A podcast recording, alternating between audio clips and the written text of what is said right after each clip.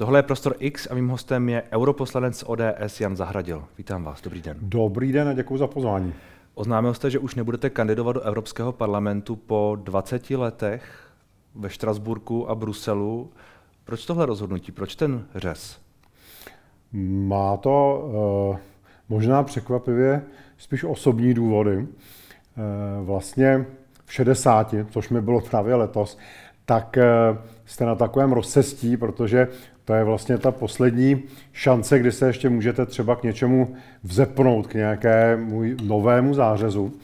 A já jsem se rozhodoval, jestli mám kandidovat ještě jednou, po páté, což znamená, že můj mandát by skončil v nějakých mi 660 letech, tak to už je pak rovnou teda odchod do důchodu. A nebo jestli mám ještě něco zkusit eh, třeba doma nebo někde jinde, trošku zariskovat. A nakonec jsem se rozhodl pro tu druhou cestu, takže za zhruba 13 měsíců mi ten mandát skončí. A mezi tím samozřejmě se nalinkuje, naplánuje, hmm. jak postupovat dál. Nebyl problém spíš ten, o kterém jsem já slyšel a vlastně mi přijde trošku, trošku logický, že to, jak se teď spolu snaží dávat tu kandidátku dohromady pro evropské, evropské volby, pro volby do Evropského parlamentu, omlouvám se, což je asi složité, protože ne všichni tam mají stejné názory, ta evropská politika je víc štěpná, zároveň vy jste byl poměrně ostrý kritik, nebo kritik, Hlasoval jste jako jediný tehdy ve výkonné radě ODS proti, proti spolu, proti vzniku spolu jste poměrně ostrý kritik třeba Markety Pekarové Adamové, o které jste mimo jiné řekl, že je hloupější než Andrej Babiš. Třikrát hloupější. Třikrát hloupější, ano. Ano, tak uh, já bych si představil, že dostat, nebo ne dostat se, ale prostě, že to není tak jednoduché, jako to bylo před těmi pěti lety. No, eh, v době, kdy já jsem se rozhodoval, jestli budu nebo nebudu kandidovat, což je zhruba rok, tak se o žádné společné kandidáce do Evropského parlamentu ještě nemluvilo. Ale ty třecí prochy tam přece už byly. Samozřejmě, ale jako nebylo to ještě na stole, jiná. Eh, čili já jsem se nerozhodoval pod nějakým tlakem, eh, jestli bude nebo nebude kandidátka spolu. Ale podle, za... podle mě teda nebude nakonec, jo, ale to... Myslíte, že spolu nepůjde dohromady? Já myslím, že ne. Myslím, že teď to naráží vlastně, jednak to určitě narazí na nevůli mých kolegů, europoslanců, pana Bondry a, další, a paní Bracionové. Těch, kteří budou kandidovat, protože já eh, celkem znám já nemůžu mluvit za ně, nebudu jim dělat tiskového mluvčího, ale eh, vím, co si o tom myslí. Eh, druhá věc je, že jak je vidět, tak i některé ty další elementy v koalici spolu už z té myšlenky tak nadšené nejsou. Já jsem zaznamenal poměrně velký chlad ze strany KDU ČSL třeba, která vlastně teď jakoby eh, měla dokonce nějakou vnitrostranickou anketu, kde jim vyšlo, hmm. že by měli jít samostatně, takže ono se to spíš jako rozbíhá od sebe, než že by to šlo k sobě. A myslíte, že to rozbíhání je definitivní třeba i pro další parlamentní volby? To si nemyslím, to já myslím, že se to že na domácí scéně se to udrží. Ta, tohle je čistě hmm. záležitost těch eurovoleb. A když se vrátím zpátky před ten rok, tak vy přece jako zkušený zkušený politik a někdo, kdo ví, kam se to v té ODS vyvíjí. Jste, byť chápu, že jste možná nebyl pod iminentním tlakem toho, toho vznikání toho spolu, tak asi jste si dokázal dát dvě a dvě dohromady a říct si, tady už mi možná pšenka nepokvete, řečeno s klasikem. Tak eh, samozřejmě eh, mohl jsem se o to porvat a na tu kandidátku eh, asi možná ne na lídra, ale na nějaké volitelné místo bych se určitě dostal, ale jak říkám, zvítězila ta úvaha, že teď, když už hmm. vlastně nejsem pod nějakým eminentním tlakem, tak eh, zkusit prostě si otevřít vrátka někam jinam. Jo. Já jsem kandidoval čtyřikrát do Evropského parlamentu, každá ta kampaň měla eh, nějaký leitmotiv. Jo. Poprvé to bylo poprvé. Po druhé, to jsme stavěli tu novou frakci těch evropských konzervativců a reformistů. Po třetí, 2014, jsme bojovali o život, to jsme se tam dostali ano. jenom dva vlastně. A po čtvrté, 2019, to jsem byl ten takzvaný ten špicen kandidát, ten celoevropský. A já vlastně úplně nevím, co by mělo být vedoucí vedoucím motivem téhle eurokampaně. Mně vlastně nic nenapadá, pod jakým praporem by se to mělo odehrát. Tak na základě vašich dlouhodobých názorů a vyjádření možná trochu, nechci říct odpor, ale eh, řekněme nějaký názorový prout mimo mainstream. Eh, to ano, to určitě, ale jako necítím tam prostě, eh, na rozdíl od těch předchozích čtyř kampaní, já tam necítím nějaké silné rezonující téma. Hmm. Možná by to mohly být ten automobilový průmysl, hmm. no, normy typu Euro 7 nebo ten Green Deal, jak vlastně se teď ukazuje, že to trochu eroduje celá ta koncepce, jak by to mělo vypadat, ale vlastně nemám úplně, jako nemám v tomto to emocionální angažmá mi tam chybí prostě, no. Hmm. Zároveň eh, já se ještě vrátím k tomu, co, to, eh, co jste napsal, tedy, protože to byl tweet nebo reakce na tweet pana, pana Kalouska eh, s paní, s paní předsedkyní TOP 09 Marketou Pekarovou Adamovou. Nejsou to příliš silná slova proti někomu, kdo vlastně je uh, kolegou z vlády de facto, vašich, vašich spolustraníků a součástí těch, možná toho pilíře té vlády? Já teda se musím přiznat, že já jsem speciálně na paní předsedkyni sněmovny Eh, možná trochu alergický, protože eh, mám pocit, že jsme jí vlastně darovali na stříbrném podnose funkci, kterou ona nevyužívá. Ministři... Máte pocit, že ji nevyužívá? No tak když se podíváte na ty průzkumy, teď byl tuším STEM nebo CVM, ona ty průzkumy všechny vede od zdola. Vlastně eh, průzkumy popularity, důvěryhodnosti, jo. za ní už nikdo není. A to si myslím, že eh, prostě na to musíte mít talent eh, v momentě, kdy nemusíte dřít jako minister, eh, který dře 24 hodin 7 dní v týdnu, sedíte na Empireu, můžete si dělat prostě okázalé zahraniční cesty, tak dopadnout v popularitě takhle, to myslím, že je její vysvědčení prostě nedobré. Jo. Paní Pekarová Adamová byla teď ve, ve Washingtonu na návštěvě, která tady nějakým způsobem rezonovala, zdála se být úspěšná, podepisovali tam dokumenty v souvislosti se spoluprácí se Spojenými Na Tchajvanu byla a zároveň já, mě, mě napadá, když už se tady o ní bavíme krátce jenom, um, že je pod neustálým útokem. Okamury, Babiše a tak možná i vaším. A ona prostě si to tak nějak nese sebou, tu, uh, že ona je ten otloukánek, ten, koho lidé nenávidí, protože migranti a tak dále. Ne, to já myslím, že by bylo moc jednoduché, ale já se o ní nechci bavit dál. Ne, ne, ne, jenom mě, mě zajímá, jestli necítíte nějakou kolegialitu. Asi ne zjevně. No tak eh, kolegialita, my jsme přestože jsme spolu, nebo ODS je spolu, tak my vlastně jsme konkurenti, že jo? Každá ta strana eh, si tam chce v rámci hmm. té koalice posílit pozice. Je to prostě politický boj. To jde. Je, I tam je politický boj. Eh, já si třeba myslím, že pokud se bude sestavovat kandidátka spolu, je to ještě za dlouho prostě, jo, ale 2025, až budou volby, tak, dlouho už to není. Eh, tak já si dovolím představit, že ji bude lídrovat teda v Praze někdo jiný než paní Pekarová Adamová. Třeba vy. No, to, Třeba paní Černochová, ministrině obrany. Hmm. Ta je hmm. viditelná, ta je razantní, má podporu v ODS. Ale taky tak... má tu kritiku a taky na tom Jasně, průzkumu CVVM a STEM není moc Ale vysoko. jako kdybych měl, dobře, ale kdybych měl tyhle ty dvě dámy postavit vedle sebe, tak eh, si myslím, že ta zátěž, kterou prostě eh, zakouší Jana Černochová a tudíž ta, jakoby ta odolnost, kterou musí prokázat, tak je daleko větší, hmm. než to, co zažívá paní Pekarová. Já nevím, jestli, jestli, nejste, jestli nejste subjektivní příliš možná. Asi ano. Ostatně jste řekl, že jste na ní alergický, ale pojďme, pojďme o toho. Um, vy jste zmínil, že tedy tu další fázi svého života eh, chcete zaměřit na něco, co bude třeba domácí politika. Tak eh, umíte si tuhle budoucnost představit v rámci spolu, v rámci ODS, nebo může být i mimo ODS v nějaké jiné straně, frakci, nevím? Já žádné přestupy neplánuju, to je, eh, podle mě by to byla prostě, to bylo nedůstojné. Já jsem eh, s ODS spojený od samého začátku, od roku 1991. Ta strana samozřejmě se nějakým způsobem vyvíjí. Já určitě nemám iluze, že někdy se eh, z podaří jakoby vrátit do toho módu 90. let ODS Václava Klauze. To už jsme někde jinde, ale přesto bych byl rád, kdyby se to Eh, křídlo, které já bych nazval zjednodušeně národně konzervativní, jo. tak kdyby se v ODS trochu posílilo, mám pocit, že je teď příliš jako na straně, že není příliš slyšet a že se, že se spíš ta ODS posouvá někam do středu eh, v rámci koalice spolu i mhm. vládní pěti koalice, že nám to trochu tu identitu vlastně mění. Jo.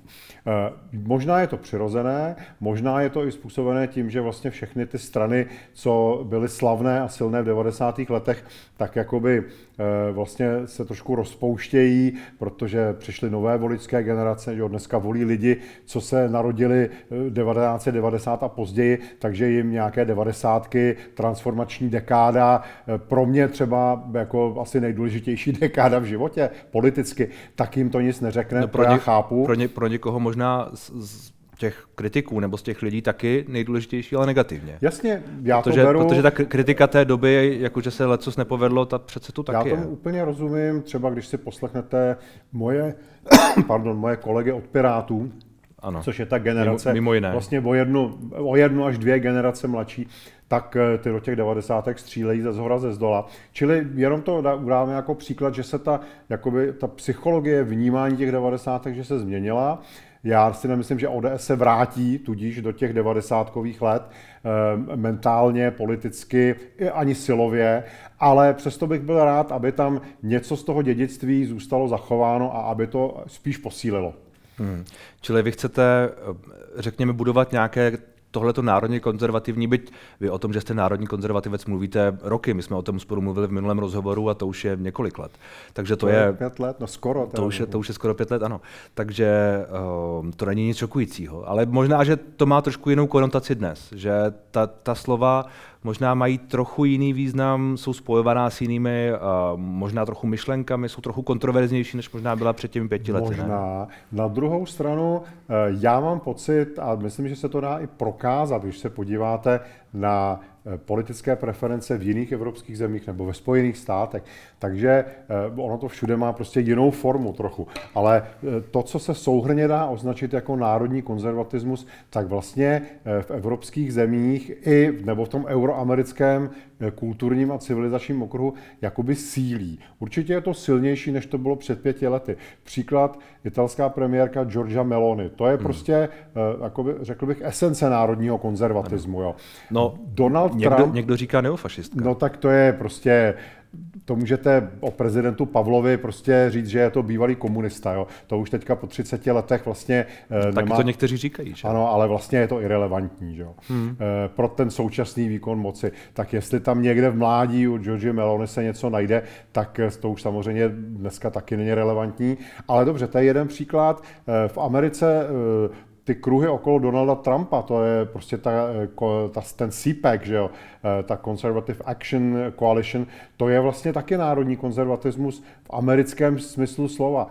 Eh, Populistický. Do, do určité míry e, za národního konzervativce, když můžeme mít proti němu tisíc výhrad, tak je, pro, tak je Viktor Orbán, což je viditelná figura evropské politiky. Čili nějak se to zbíhá, e, v každé a... zemi to má jinou formu. No ale když jste vybral zrovna Trumpa a Orbána, tak to asi nejsou dva lidé, kteří by měli být ideálem pro to, kam směřovat Českou republiku, ne? Já neříkám, že je to ideál, já je používám no, jako příklad, že se najednou objevili. Já nevím, jestli, to, jestli pak to není příklad vlastně dysfunkčnosti. Ne, že se najednou objevili a najednou prostě do, dokázali na sebe nabalit poměrně silnou voličskou podporu. Mají podporu. To a e, ta podpora zdá se být trvalá. To hmm. není, že by prostě vyjeli a padli. No. E, takže něco se tady děje, e, nějaké nové akcenty se takové ty trošku antiglobalizační se prostě objevují, projevují.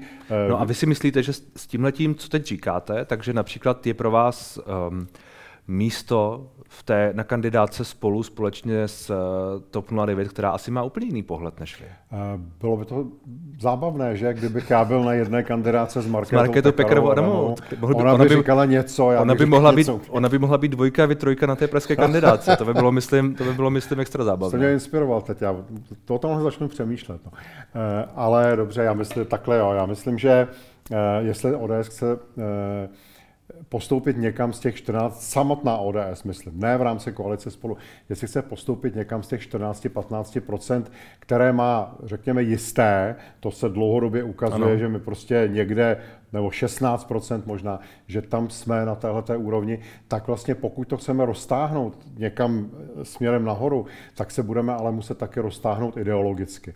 A podle mě eh, ve středu politického spektra, ve prostřed politického spektra už je předspáno. Tam se prostě dneska tlačí každý. Takže jediná cesta, eh, kam se prostě rozšířit, kam se roztáhnout, je napravo a trochu lidově řečeno vybrabčit agendu těm, co dneska dělají z mého pohledu vulgárně, driáčnicky, eh, prostě Okamura a tak dále a tak dále. Oni vlastně některé ty prvky toho národního konzervatismu tam mají v té své politice. Ostatně ale, Andrej Babiš je tam teď má. Eh, Andrej Babiš teď poslední dobou náhle, jako se z něj stal národní konzervativec, asi taky pochopil, protože uh, on jako člověk, podle mého názoru, ideologicky spíš vyprázdněný, tak asi pochopil, že je tady nějaká klientela, že je tady nějaká agenda, která je neobhospodařovaná, ne, tak to, po ní to sáhnul. To je absolutně, absolutně jisté, to co, to, co říkáte. Zároveň, když říkáte, že ta ODS, tedy pokud, se chce, pokud, pokud chce růst, tak by měla brát voliče SPD, asi trikoloře, možná byste řekl nějakým svobodným a potenciálně těm, kteří třeba z těchto důvodů odešli k Andreji Babišovi, tak eh, tohle je kompatibilní. Já se trochu vracím k té, k té minulé otázce s tou koalicí spolu, to asi by musela jít ODS samostatně, ne? Eh, já myslím, že je to pro ODS, neříkám jediná cesta, ale je to schůdná cesta. Eh, jak... Ne, ne, já se ptám na to, jestli podle vás by tedy ODS měla jít, jít samostatně, jestli by to bylo prostě lepší. Eh, v těch dalších volbách, myslíte? Ne, já, já myslím, že pro 2025, a to se ještě o tom nehovořilo nikde na nějakých grémích, ale já myslím, že je téměř jisté, že bude kandidovat koalice spolu, no a není zase to, spolu. A není to potom uh, kontraproduktivní, nebo není to uh, poškozující v tom úhlu pohledu, o kterém se teď bavíme? Eh, já to nemám na to žádná čísla, žádná statistika, žádný průzkum, tak jak by to, to vzali voliči, zatím nemáme. Můžeme si to nechat udělat, jak by to vnímali a podle toho potom nějak modifikovat ty postupy. Ale mě to dlouhodobě, strategicky, když budu uvažovat eh, jenom v horizontu ODS a ne koalice spolu, tak mi to připadá jako pro ODS schůdná cesta myšleno to rozkročení, to rozkročení, to rozkročení doprava. doprava. No ale pak tam lidé nepochybně namítnou, že s tím uh, přetáhnutím voličů těmto skupinám budete muset jít i tou retorikou. A retorika Tomia Okamury, Trikolory a dalších je poměrně ostrá. No, já myslím, že jejich retorika, eh, což je opravdu driáčnická, prostě vulgární retorika, je hlavní problém, protože eh, ne každý, kdo má, dejme tomu, tendence směrem k tomu národnímu konzervatismu, jak jsme si to pracovně hmm. nazvali, tak je ochoten to přijmout v té podobě, jakou reprezentuje třeba Okamura nebo Trikolora. To už je prostě pro ty lidi moc primitivní, hmm. moc vulgární, moc driáčnické. Pojďme se, pojďme se bavit o tom tedy, bavíme se o tom už nějakou dobu, tak pojďme to vysvětlit. Nebo co je pro vás ten národní konzervatismus? Co by pro, pro vás měly být ty hodnoty, směřování, myšlenky, názory, které, které by měly přivést třeba i tyhle ty voliče k vám, aby to nebylo driáčnické? Tak především si myslím, že nemá, když začnu tím, co by se nemělo dělat. Jo.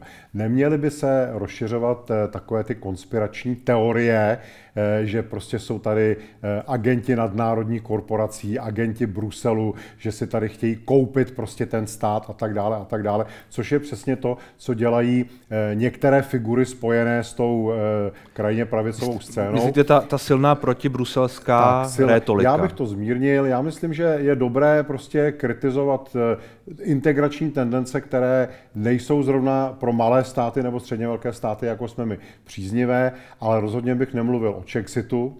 Eh, rozhodně bych nemluvil o nějakém spiknutí nadnárodních korporací nebo něčeho podobného, ale určitě o to, o čem bych mluvil, je Eh, důstojné místo a důstojná, řekněme, síla nebo jurisdikce národních orgánů, institucí, parlamentu a vlády. Aby to nebylo tak, že 70% veškeré legislativy, kterou dneska Český parlament schvaluje, eh, tak se připravuje na evropské úrovni. Mít tam dostatek svobody, dostatek stupňů volnosti, abychom se mohli najít i v té evropské legislativě, což znamená usilovat o reformu Evropské unie, najít si proto spojence, pokusit se třeba o nějakou decentralizaci nebo dokonce o navrácení nějakých pravomocí zpátky hmm. Eh, z Evropské unie na národní úroveň.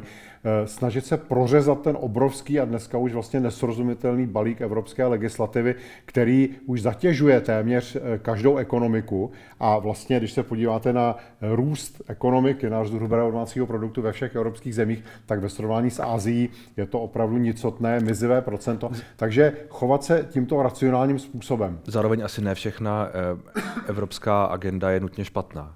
Je tu, ne, řada, je tu, je tu řada pozitivních já věcí. Si, já si vážím v rámce jednotného vnitřního trhu. Pro nás to vždycky byl základ, vždycky to bylo to, na čem jsme stavěli tu naší proevropskost, ale ta politická dimenze, která se k tomu přidala postupem a která teda mimochodem, když já jsem se poprvé dostal v roce 2004 do Evropského parlamentu, tak byla daleko slabší. Ona vlastně zesílila s těmi lety, tak tu bych spíš odbourával. A nezesílila s potřebou?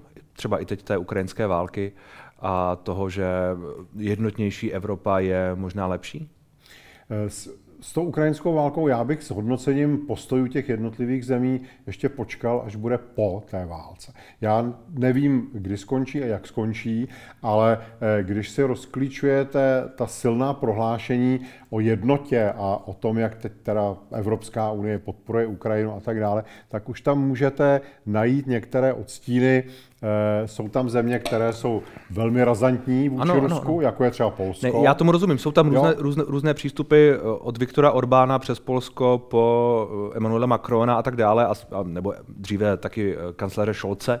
Vy jste asi našel různé přístupy. Zároveň není tady v tom případě na místě volání pro jednotnější Evropě, která bude mluvit jedním hlasem no, správným jak, jak, jak pra, tak řekl, teď jste právě ukázal na tom ukrajinském případu, že to vlastně nejde, protože to hmm. byste musel silou nebo nějakým silovým hlasováním, většinovým hlasováním donutit některé země, aby eh, vlastně přijali postoj, který jim není vlastní. No ale to by si někdo myslel, že je správně, že, no, že by Maďarsko si, například muselo myslím, přijmout postoj Polska. Já si myslím, že to správně není. Hmm. Hmm. A pokud se přesuneme od těch evropských témat k těm, k těm domácím, tak tam ten uh, národní konzervatismus a to, ta otázka moje předchozí, uh, to oslovování těch voličů nebo obecně, co to tady znamená? Já myslím, že uh, ti lidé uh, se, se bojí, jo, uh, aspoň předpokládám, že se bojí právě moci těch nadnárodních institucí a myslím, že uh, v některých případech je z té ten, Evropské unie. Z Evropské unie i jiných. A v některých případech je ten, je ten strach naprosto neoprávněný. V některých případech prostě mohou mít ně, nějaké pochybnosti nebo, uh, nebo nějakou, nějakou nejistotu, což je jim zapotřebí vysvětlit. Uh, to v čem se shodneme, že je špatně, se pokoušet změnit. Eh, mám pocit, že taková dobrá, zase eh, jeden příklad, abych to převedl na konkrétním příkladu. Eh, teď tady máme takovou vlnu boje proti dezinformacím a, a proti hybridní válce a podobně. A ono se to vlastně překlápí do až takové hysterie nebo stihomamu, kdy už jako nejde jenom o šíření dezinformací jako takových, to znamená falešných údajů, falešných fotografií, eh, nepravdivých čísel a podobně. Ale vlastně jakoby plíživě cítíte, že se za dezinformaci nebo do té kategorie, že začíná spadat i téměř každý názor, který není mainstream, který prostě není eh, hlavní proud. Já jsem si eh, přečetl vyjádření někde na českém rozhlase to bylo od takového toho údajného dezinformačního experta, pana Vrábela, který řekl, já to budu parafrázovat, nejhorší dezinformace jsou ty, které jsou pravdivé, hmm. ale špatně interpretované. Hmm. A z toho já už začínám mít... On to řekl, on to řekl i v rozhovoru se mnou a Uh, S váma, jasně. Mimo, no. mimo jiné, nevím, jestli to neřekl mm. i, i na tom rozhlase, to bych zase nechtěl kolegy, uh, kolegům nějak ubírat. Zároveň uh, ta, informa- ta, ta, ta věta přece je, má svoji logiku. Když řekne, pokud nějaká informace je, je pravdivá a je zařazená do jiného kontextu, ve kterém může vyznít jinak, ale je pravdivá, ale je, může vyznít jinak a třeba poškozující pro někoho, pro nějakou myšlenku a tak dále, tak to už přece může být dezinformace, ne? To už tam, tam jako...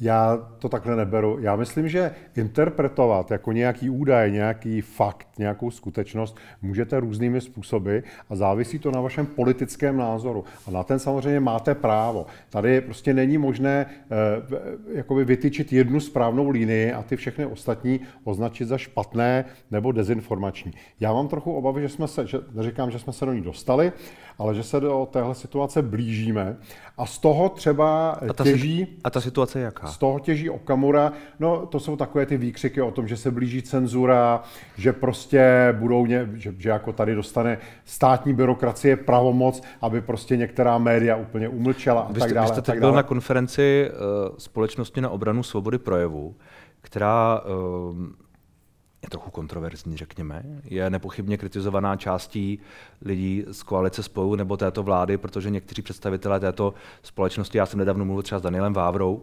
poměrně, poměrně uh, detailně o tom, jak oni se dívají na ty věci a on říká spoustu těch věcí, které říkáte i vy, vlastně ty názory jsou podobné.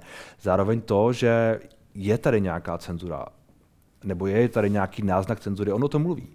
Vy, vy máte pocit, že, že skutečně jsme tak daleko, že, že to, že nějaký názor je potenciálně nebezpečný a tak dále a že se proti němu nějak zakročuje, že mluvit o cenzuře nebo mluvit o, o tom, že je potřeba bránit svobodu projevu, že, že se tady um, omezuje svoboda projevu, že už, už tady jsme? Cenzura je možná příliš silné slovo. E, ještě ne, ještě ne. Ale ty náznaky, některé náznaky jsou znepokojivé. E, to byla celá ta záležitost, eh, která skončila teda odchodem pana Klímy z pozice, jak se to jmenovalo, koordinátor eh, boje proti dezinformacím. A tam už byly takové zajímavé návrhy typu, že ze státního rozpočtu eh, se budou vlastně poskytovat granty nebo příspěvky jenom určitému typu médií. A to, nebo, tohle bylo ale kritizováno tak široce, že to ano, ani nemohlo nikdy určitému projít. typu nevládních organizací. Samozřejmě e, spadlo to ze stolu, ale už jenom ten fakt, že někdo s takovýmhle plánem seriózně přijde. A že ale ho ten jako... plán nebyl nikdy předložen. Ten, ano, jeho, ale... jeho pracovní verze unikla do médií. Já tomu rozumím, ale už jenom to, že to někdo zpracovává, že to vlastně státní administrativa něco takového no, zpracovává, zároveň, ale není, tak prostě není dobře. A není něco potřeba. Neříkám zrovna tohle a ten, ten lék, se kterým přišel Michal Klíma znovu, který byl široce kritizován, takže je otázka, jak moc byl jako relevantní. Nicméně dělat něco pro to, aby uh, to, jak je tato společnost prostě zmítaná těmi různými nepokoji, řekněme, myšlenkovými, tím, že uh, já jsem teď nedávno byl, to je taky jako vtipný příklad, jo, ale myslím, že do jisté míry vypovídající, uh, na nějaké facebookové stránce Kebeckého festivalu ukrajinského jídla, Kebeckého, mm. kam uh, desítky a stovky českých lidí psali, ať, ať vypadnou Ukrajinci z, z České republiky. A to byla příspěvek v angličtině, tak tam přišli na Facebooku a psali tam tyhle věci. Takže dělat něco pro to, aby aby ta společnost se prostě uklidnila a to, že ty dezinformace, ať už je nazveme jakkoliv, v tom prostě hrají nějakou roli a ne nutně ruské, protože možná nebudete souhlasit s tím, jak velký vliv, hybridní vliv Ruska tu v tuhle chvíli je. Nicméně něco se děje, zjevně se něco děje a stát asi nemůže jenom mlčet, ne? Uh, já myslím, že, uh, že je to hodně přefouknuté. Jak jsem říkal, mě je 60 let, takže já jsem prvních 26 let eh, vyrůstal v systému, v režimu, který byl vlastně kompletně založený na dezinformacích. A přesto eh, jsme nějakým instinktem nebo zdravým rozumem dokázali v tom totalitním dezinformačním režimu odlišit eh, tu pravdu od toho nánosu té propagandy a té dezinformace. Ale doba je přece jiná. Já myslím, Sociálních že... sítí a vlivu. Ano, já tomu rozumím. Máme, máme jinou mediální situaci, mediální scéna je totálně fragmentovaná, hmm. je úplně jiná, než byla před 25 lety. Myslím, že je jiná, než byla před pěti lety před pěti lety dobře, eh, ale pořád si nemyslím, že je to důvod k tomu, aby se do toho nějak výrazně administrativně zasahovalo, protože eh, mám pocit, že to jakoby naznačuje, že my nevěříme Eh, tomu, co bych nazval široká masa obyvatel, že si jako myslíme, že ti lidé jsou tak hloupí, že potřebují nějaké osvícené vedení, aby rozeznali hmm. pravdu, o, pravdu od lži. Já si myslím, že takhle k tomu prostě nemůžeme přistupovat. Jo. No, to je, pod, to je podceňování, to je vlastně jakoby ne, elitářství. Jo? Já, tomu, já tomu rozumím, co říkáte. Námitka, která přijde, je, eh, je otázka, jestli ti lidé, kteří nepochybně nejsou hloupí a tak dále, tak jestli vůbec budou mít možnost to, to rozeznat. Jestli ty, ty informace, které se k ním prostě v určitých bublinách, ve kterých teď lidé jsou, budou dostávat, jestli, jestli, jestli reálně vůbec tu možnost budou mít bez toho zásahu. Já neříkám, že by nějaký zásah měl přijít, jenom jak, jakoby vnímám tu realitu a, a říkám, Jasně, ří, ale... říkám si, umím si představit eh, jinak. Znám spoustu lidí, kteří jsou prostě chytří a ty příklady člověk o nich čte velmi často, kteří nejsou jako hloupí, ale jsou stejně zmasírovaní v to, že věří v úplné nesmysly a není to tím, že by byli hloupí nebo že by nedokázali jako posoudit. Mají k tomu různé, různé motivace, ať už uh, společenské, jak se jim daří a tak dále, ale taky často se k ním prostě tak často dostávají ty informace, že se něco stane. Dobře, ale to je prostě, to je riziko svobody, to je riziko svobodného prostoru, to je riziko svobodné výměny informací, hmm. to je riziko svobodné společnosti. A jako to riziko podle mě musíme umět jako společnost unést a ne se snažit to sešroubovávat eh, pod jakousi záminkou, že teda musíme umět oddělit zrno od plev. Ale nepředáváte, pak, nepředáváte pak tu um, iniciativu, řekněme, někomu jinému, pokud neříkám, že stát, ale pokud obecně ta společnost vlastně řekne, jsme všichni osvícení a my to jistě zvládneme vymyslet správně. Ale já, já jako politik, já, nemůžu, já přece nemůžu Eh, přistupovat k lidem už předem předpojatě a domnívat se nebo předpokládat, že určitá část z nich hmm. není schopná se autonomně ne, rozhodovat. Možná jde, to, o ty podmínky, nejde, možná jde o ty podmínky, aby se prostě mohli rozhodovat na základě správných informací, aby neměli jenom jed, Zase, jednu stranu. informace. Jak jsme se teď před chvílí bavili, tak můžete ne. dostat správnou informaci, ale můžete ji mít interpretovanou několika různými odlišnými způsoby. A teď kdo bude ten arbitr, no, který určí, to bude ten člověk. Že, je to, že ta informace je správná? to si vyhodnotí jenom ne, ono, ten příjemce, ale, ale ono ve výsledku, ten recipient. Ale ono ve výsledku často jde o to, ne aby se něco zakázalo, ale aby člověk, který se bude rozhodovat a který není hloupý a bude se dělat ten závěr, tak aby před něj bylo předloženo, a ne, že by se to, to teď nedělo, no se to teď taky děje, ale aby před něj bylo předloženo dost těch informací, relevantních, méně relevantních, jakýchkoliv, a on si řekl, tak tohle se mi nezdá, tohle se mi nezdá, ano, Putin je nejlepší, půjdu tudy.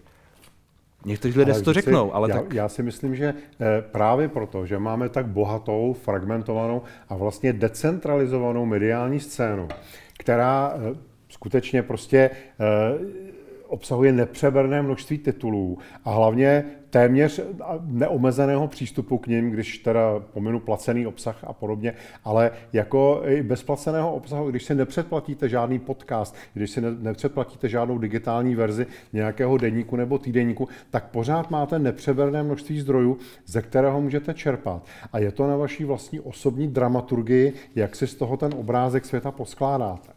A já, já bych v tomhle prostě těm lidem radši věřil, hmm. možná naivně, eh, než se snažil jim ten rámec, ve kterém se pohybují, nějak omezit, vymezit a sešroubovat. Tomu rozumím. Čili tohle je ten druhý, řekněme, aspekt vedle toho přístupu k Evropské unii, který by mohl pomoci ODS rozšířit své vody. To určitě. A pak samozřejmě je tady ten třetí aspekt, ve kterém já teda nejsem úplně doma, to se musím přiznat, ale uznávám, že... Ekonomická eh, stránka. Eh, že existuje a to jsou takové ty tradiční instituce, tradiční představy o roli rodiny, eh, takové ty snahy zakotvit třeba ústavně nějaký popis manželství. To jsou prostě takoví ti, řekněme, křesťanští konzervativci, kteří mimochodem jsou v ODS, jo, v KDU ČSL, ale v ODS taky najdete, kteří jsou proti uzákonění sňatku osob téhož pohlaví. Já teda jsem pro, musím říct, abych pro to hlasoval, samozřejmě. Jsem hlasoval pro registrované partnerství, ale prostě chápu, že je tady určitá... No vy jste tehdy byl u začátku příprav toho registrovaného partnerství. Jasně, je tady určitá prostě větev, určitá názorová škola, určitý názorový proud, který se domnívá, že to ohrožuje eh, společenskou stabilitu nebo eh, institucionálně základy, na kterých je eh, evropská společnost postavená já myslím, že prostě to nelze řešit tak, že se jim, že, že budou zesměšňováni nebo, nebo že se bude říkat, že prostě mají středověké názory. Jo. Eh, já s tím nesouhlasím, ale rozhodně bych se nepouštěl do nějaké jejich ostrakizace, hmm. skandalizace a podobně, jak se to teď děje, jak se to jmenuje ta organizace Aliance pro rodinu nebo, nebo, eh, nebo tak. Eh, to tak mi připadá, když, že když to paní, když že paní, to přes čáru. Prostě. Když paní Juchová z Aliance pro rodinu řekne, že vlastně ani nepotřebuje eh, volební právo, že jí stačí, že za ní bude volit manžel, tak víte Tak co? je to zvláštní názor, ale asi si to paní Jochová opravdu myslí. No. No tak pak je otázka, jak moc je relevantním hlasem. Ne, jasně, tak všichni víme, že to je nesmysl, protože volební právo je rovné, všeobecné, takže... Ne, a, jo. Pak, ale není to, já, já, já rozumím, že vy jste de facto liberální v téhle věci, takže jako to není spor, nicméně se ptám, jestli, jestli pokud je to otázka práv, jestli vlastně tam není něco, uh, jestli by se k tomu nemělo přistupovat nějak jinak. No. Já prostě jenom říkám, že ten proud tady existuje. Hmm. Možná v evropských zemích a speciálně v České republice, která je v těch sociálních věcech hodně liberální, tak je daleko slabší než v Americe. Ale neznamená to, že ho můžeme úplně prostě smet ze stolu jako nějakou extremistickou, úplně prostě irrelevantní názorovou školu. Ono, když bych to měl jako přehnat, tak ve Spojených státech taky byl proud, který chtěl zanechat uh, otrokářství. Uh, jo, jako, já vím, já... že není to ani vzdáleně jako podobné, ale na druhou stranu možná to je trochu podobné. Já tenhle příklad jako chápu, nepovažuji ho za úplně korektní. Teda, není jo. korektní, ale, to uznávám. Jo, ale jasně, rozumím, co chcete říct. A kde tedy vidíte v tuhle chvíli, uh, kde se vidíte za těch pět let? Kde, eh, kde se vidím kdy? Teď? Nebo? Za pět let. Za pět let. No tak za pět let asi v každém případě se vidím, eh, se vidím v důchodu, zřejmě. Jo. Eh, co bude následovat během těch pěti let, nebo co se odhraje během těch pěti let, to nechávám otevřené. Vlastně říká se, že, že takový jako takové poslední vzepětí v politické kariéře eh, můžete dosáhnout někdy mezi tou 60 a 65 a pak už vlastně jedete na volnoběh. Že pak už eh, to de facto nezajímavý, nebo už jako ani fyzicky ten člověk na to nestačí. Takže eh, když se podíváte prostě i na ty naše špičkové politiky, třeba eh, já nevím, z poslední doby, když si vezmu Andreje Babiše, že jo, eh, no tak ten vlastně vyjel přesně v tomhle věku nahoru, napřed jako ministr financí, potom jako premiér a to byl vlastně ten vrchol, který on zažil mezi tou 60 a 70. To samé Václav Klaus, že jo, 10 hmm. let jeho prezidentství taky se odehrálo přesně v téhle dekádě. Takže je to vlastně, myslím si, že je to jako poslední životní šance, kdy se ještě můžete, můžete buď to jet v zajeté trajektorii, anebo můžete zkusit něco jiného. Eh, mně připadá, že je prostě lepší ještě jakoby poslední zářez na pažbě zkusit něco jiného. Kandidatura na prezidenta třeba. Uh, to teď nepřichází v úvahu, že? Um, to je za námi na pět let. No tak ale bude to tu zase. Ale tak. Zároveň, když se podíváte na americké volby, tak tam teď spolu zřejmě budou uh, soupeřit dva kandidáti, kteří je teda hodně přes 70. A to je mimořádná anomálie. To myslím, že, uh, myslím si dokonce, že je to, uh, že to ani není důkaz něčeho. To je jednorázová anomálie, že se to zrovna v tuhle etapu hmm. Eh, a v téhle situaci stalo a já myslím, že se to nebude opakovat už nikdy. Hmm. Hmm. A poslední věc, nebude vám v tom, eh, co tady chcete dělat a tak dále, i uvnitř ODS a, a možná i na té domácí politice, škodit um, ten pohled na Čínu? A to, že část lidí vás vnímá a nepochybně vás bude dál označovat jako um, čínského lokaje, řekněme, nebo někoho, kdo zájmy Číny podporoval uh, omlouval a má takový ten racionální, pragmatický přístup k Číně, který vedle třeba té cesty Markety Pekrové, Adamové a dalších nad Chajvan je prostě jiný. Eh, určitě se to stane, určitě část politických oponentů, soupeřů, možná i část těch liberálnějších médií to bude používat proti mně. Já jsem se na to eh, nejenom zvykl, ale já si myslím, že už jsem to nějak dokonce i zakomponoval eh, do těch svých mediálních výstupů, eh, že to budu svým způsobem i naproti, protože tím se to lépe vyprázdní. Já prostě nepopírám, že mám podstatně jiný názor na to, jak by se měla koncipovat politika k Číně, než, než je dnešní mainstream. Myslím si, že to, co se tady odehrává, Eh, je daleko spíš dohrávání nějaké vnitropolitické eh, roztržky eh, s Milošem Zemanem, hmm. že je to jakoby snaha ještě na poslední chvíli teda toho Zemana úplně zadupat do země, protože on to s tou Čínou přetáhl do jednoho extrému, no tak my to záměrně přetáhneme do druhého extrému. Já bych radši viděl ně, pozici někde prostě mezi, někde takovou vyváženou, vybalancovanou. Hmm. Teď se odehrává taky geopolitické soupeření mezi Čínou a Spojenými státy. Evropská unie úplně přesně neví, jak se k tomu postavit, nechce úplně kopírovat tu americkou konfrontační rétoriku, ale přeci jenom vůči Číně trochu přitvrdila. Takže ono se to bude nějakým způsobem ještě vyvíjet. A já jsem přesvědčen, že e, do několika let, možná po amerických prezidentských volbách, po evropských volbách příští rok, že se trochu ta pára upustí. Taky volby nad Chajvanu budou, mimochodem hmm. v lednu. Tam se taky může změnit administrativa, e, která, e, která tahle administrativa je hodně taková konfrontační vůči pevnické Číně. Může tam přijít eh, ta dnešní opoziční strana Kuomintang, která má diametrálně odlišný postoj, eh, ta se spíš snaží dohodnout, eh, jakoby neeskalovat to napětí. Takže za dva, za tři roky můžeme být někde úplně jinde a může to být daleko blíž tomu, co teď zastávám já hmm. a co se jakoby jeví jakože pro čínský postoj, tak najednou se z toho může stát mainstream. Tak uvidíme. Děkuji uvidíme. za rozhovor.